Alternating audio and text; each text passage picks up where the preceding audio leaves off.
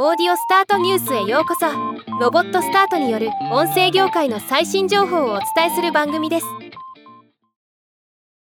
カナダ放送協会 CBC がカナダラジオテレビ通信委員会 CRTC によるポッドキャスト規制について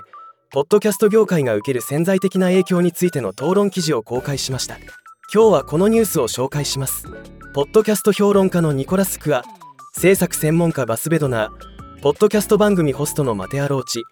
評論家のエラミン・アブデルマフムードがカナダのオンラインストリーミング法についてカナダ国内外のポッドキャスト業界がどのように反応したかについて語ったものです。エラミン・アブデルマフムード。CRTC がポッドキャストを規制しようとしていることで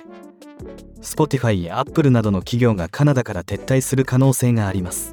登録して基準を満たす必要があり厳しすぎると考えカナダでの運営をやめるかもしれません。マスベドナそうはならないと思います。Spotify や Apple はすでにこの規制について立場を表明しておりカナダから撤退する可能性は低いと考えています。マテアローチこの規制によってカナダのコンテンツがより多くの人に見られるようになる可能性もあります。これは良いことでもあります。しかし他のデジタル規制によってメタ社がカナダ向けのニュースのアクセス制限を行った事例もあり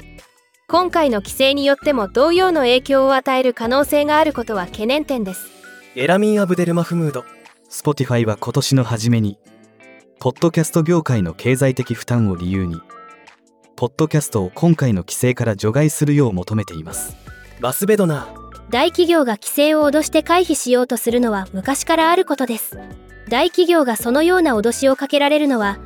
彼らが大きな市場力を持っているからです。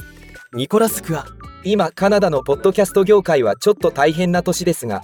率直に言って他のメディアビジネスとそれほど変わりません。来年の第一四半期については楽観的な見方も聞かれているので1年後には大きく変わっているかもしれません。